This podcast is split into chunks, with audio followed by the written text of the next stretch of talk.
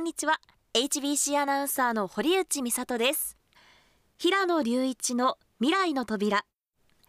この番組は北海道で企業のコンサルタントや新しい企業さらに地域のムーブメントを応援している平野隆一さんに北海道の企業経済のさまざまな話題を紹介していただく番組です。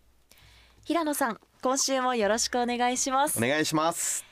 なんとはい今週で番組放送50回を迎えました。50 50回。回です。節目。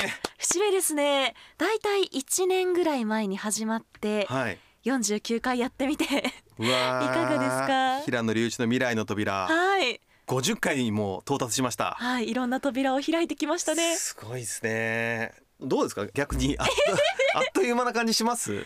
あっという間な感じしますけどまだ1年しか平野さんと出会ってから経ってないんだとも思いました。確かに。なんかもう少し長くいる感じしますね。そうですね。ね。そうラジオお聞きの皆さんは普段15分間はい。聞いていただいてるんですけど、私たち多分2時間ぐらい話してるんですよね。前後も含めてね。そう。なのでより長く感じると言いますか。確かに。はい。それでもあの平野さんとこうやってラジオをしないと知らなかった世界はい。とか、知らなかった人の話をたくさん聞けて賢くなった気がします。いやこれ本当あの僕もですね今北海道イエロースターズの代表やったりとかいろんな会社の取締役をやらせてもらったりとか、はい。あまちづくりをやったりとかでいろんな活動をしている中なんですけどええ。やっぱり週に1回この放送のためにこうインプットしてこうやってこの場で話さなきゃいけないじゃないですか。はい。あの割と大変 ぶっちゃけ。そうですね、はい。普段話の内容も決めていただいてるので。そうですね。うん。いやーもうあでもいつかの回で僕言ったかもしれないですけどインプットすることとそれをアウトプットすることっていうのはむちゃくちゃ成長においてすごく大切なことだと思っていてはい。だから僕もこのラジオ1年間やらせていただいていてやっぱり自分自身もこう成長してきたなと。やっぱり最初の方はすごく緊張してましたね僕も。あー私もですそれがね今はこう比較的こう自然に話せるようにこうなってきたかなと思っていて、うん。まあそういう意味でも少し成長したかなというふうに思うので、まあこれからもねますます成長していけるように一緒に頑張っていければなと思います。よろしくお願いします、はいお願いします。ラジオを聞いてる皆さんも一緒によろしくお願いいたします。よろしくお願いします。さて平野さんはい。今週はどんなお話を聞かせていただけるんでしょうか？はい。今週はですね皆さんにちょっとチェックしていただきたいフリーペーパーをご紹介したいなと思います。フリーペーパーですか？はい、なんか今の時代にフリーペーパーって思われる方も結構多いかと思うんですけどいろんなこう情報って今インターネット上にこう転がっていると思うんですけど僕が今回おすすめのフリーペーパーっていうのがですね産業工務店さんが出している産業マガジンっていうフリーペーパーになります。あのこれは北海道のみ、えー発行部数1万部が配布されているものになっているんですけど、はいまあ、そもそもなんで僕がこの産業マガジンっていうフリーペーパーを今回紹介したいなと思ったのかっていうとですね、まあ、大きく2つありまして1つはこの産業工務店さんの代表取締役の田中さんがですね北海道イエロースターズの取締役になってくださっています。ああそうなんですねはい、で僕田中さん絶対勝てないなって思うことがあってですねはいセンスなんですよね。ほう産業工務店さん自体はですねいわゆる動産木材を使ったはい。戸建てのお家であったりとか商業施設とか、まあ、最近で言うとエスコンフィールドにある商業施設とあと宿泊施設を田中さんの産後工務店が手掛けていて、あそうなんですね、はい、あのエスコンフィールド上がるとあるじゃないですか。ええええ宿泊施設、はい。あれは全部この産後工務店さんがやってる。じゃあもうそういう本当お家を作る一般的な工務店さんなんですもんね、そうなんですよ、でもう作るお家のセンスデザインがですねあまりにおしゃれすぎてで彼らやっぱりいろんなビジネスをいろいろやってるんですけどもう全てがおしゃれセンスの塊。もう本人にも伝えるんですけど絶対に僕は勝てないと。すごいなんかそういう意味では素敵な感性を持っている方であると。でもう一つがですねあの僕が CSO 戦略責任者っていう形で札幌にあるとある会社さんの新卒向け研修を毎月やってるんですけど、はい。まあ、その中で新卒に出した課題でファンがついているなんかサービスとか人とか物とかこととかそういったものをいろいろ勉強して探してきてレポートにしてくださいってお願いしたんですよ。そうすると、まあ、いろんなものが出てきたんです。一人10個探してきてくださいってお願いしたので、はいまあ、セコマさんだったりとか札幌ビールさんだったりとかまあ、北海道ならではの大泉洋さんとかええいろんなのが出てきたんですけど3号工務店のこの3号マガジンが一人の方が出していて「おーなんでこれ知ったの?」っていう話をしてそのマガジンの中に出ている飲食店があってそれが私の行きつけのところでその店長さんから「うち出たんだよこの雑誌に」って言って見せてもらったらあまりに面白い、まあ、雑誌だったと。でもうそれからものすごくファンになっちゃったっていう話で一回見てもらえればファンになるようなうん。フリーペーパーなのでちょっとそれをご紹介できたらなと思っています。はい。はい、えどういう内容なんですか？工務店さんが作るマガジンなんでなんか家に特化してるのかなって思いがちなんですけど。そうですね。イメージがあります、全く家関係ないです。え全く関係ないんですか？全く関係ないです。はい、コンセプトは照れずに愛を語ろうと思う。なんかもう言いながら僕も照れちゃってるんですけど ちょっと。あと思うまでがコンセプト、はい。おしゃれ。ね。おしゃれです。であの北海道の人とか物とかこととか。はいとにかく北海道の愛を語るっていうようなフリーペーパーになってるんですよ。で田中さん自身がやっぱり動産木材で家を建てたりしているのでやっぱり北海道のことが好きっていうのがすごくあってですねそれをなんか今の時代って愛を語るとかなんかすごくこう照れくさいじゃないですか。でも北海道に誇りを持って住んでるんだしこの自然だったりとか北海道の人物に対してですね、はいしっかり目を向けて愛を語るって大事じゃんっていうのをフリーペーパーで伝えようとされてる雑誌なんですね。ええええでこの雑誌がですねあのちゃんとやっぱり評価をされていて日本地域情報コンテンツ大賞の2021年地方創生部門民間優秀賞を受賞していますと。はいで熊健吾さん特別賞っていうのでも全国で7位になっています。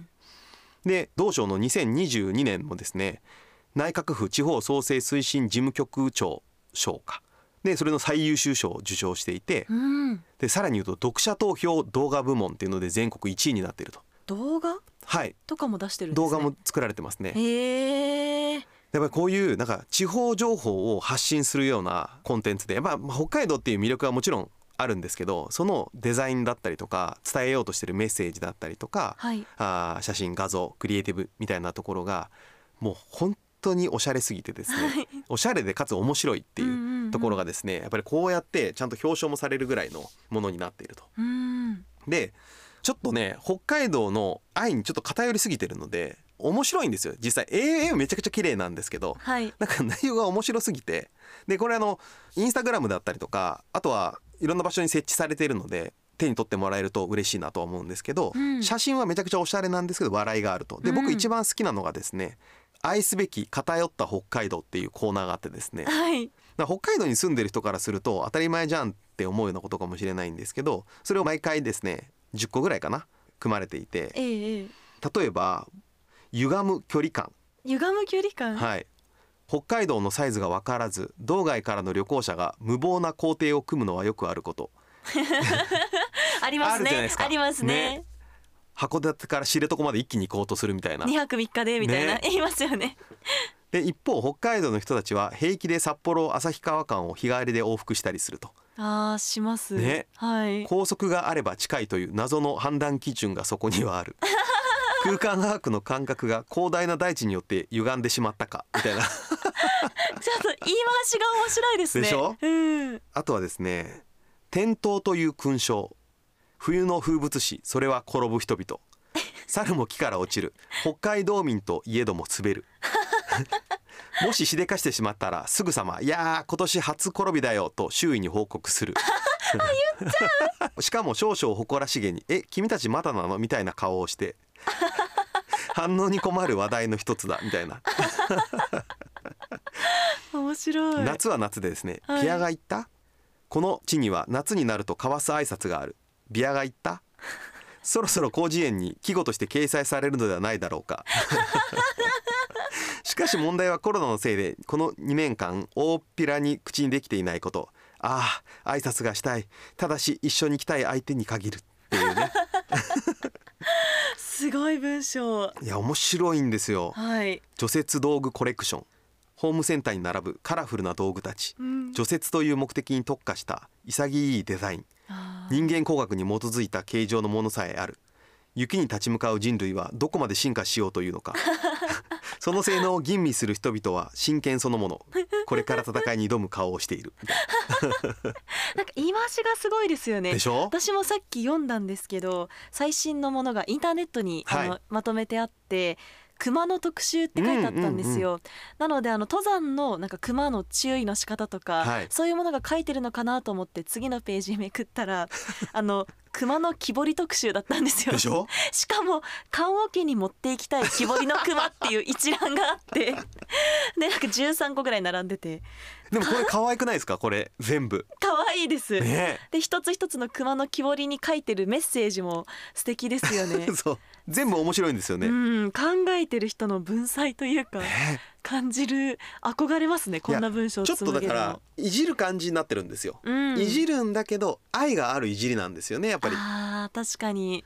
やこれは本当だから田中さん自身が北海道に対する愛があるから、はい。こういうのが道民として受け取っててもうんうん。嫌な気持ちをしない、そうだねっていう気持ちになれるものかなと、このフリーペーパーを出してる目的は何なんですか？僕もね今度ちゃんと聞こうというふうに思ってるんですけど、はい。あの僕が受け取った感覚で言うと田中さん自身が本当に北海道のことが好き、まあとにかく北海道の木材を使っているので、はい。北海道の森が好きだし木が好きだし、はい。自然が好きだしそこに営んでいる動物たちも好きだし。でそういうことを共存している北海道民も好きだしっていうようなところええ。があって、そういう好きとか愛とかっていう恥ずかしいことを堂々と言っていいじゃん誇りを持とうよ北海道にっていう多分メッセージなんじゃないかなと思っていて、ん。なんか北海道ってその魅力度ランキングとかでも全国で1位になるんですよね。そうですね。ね。でも意外と中にいるとそんなに良さに気づいていない、まあ、特に地方とかだとなんかうちの町には何もないみたいな話をされるじゃないですか。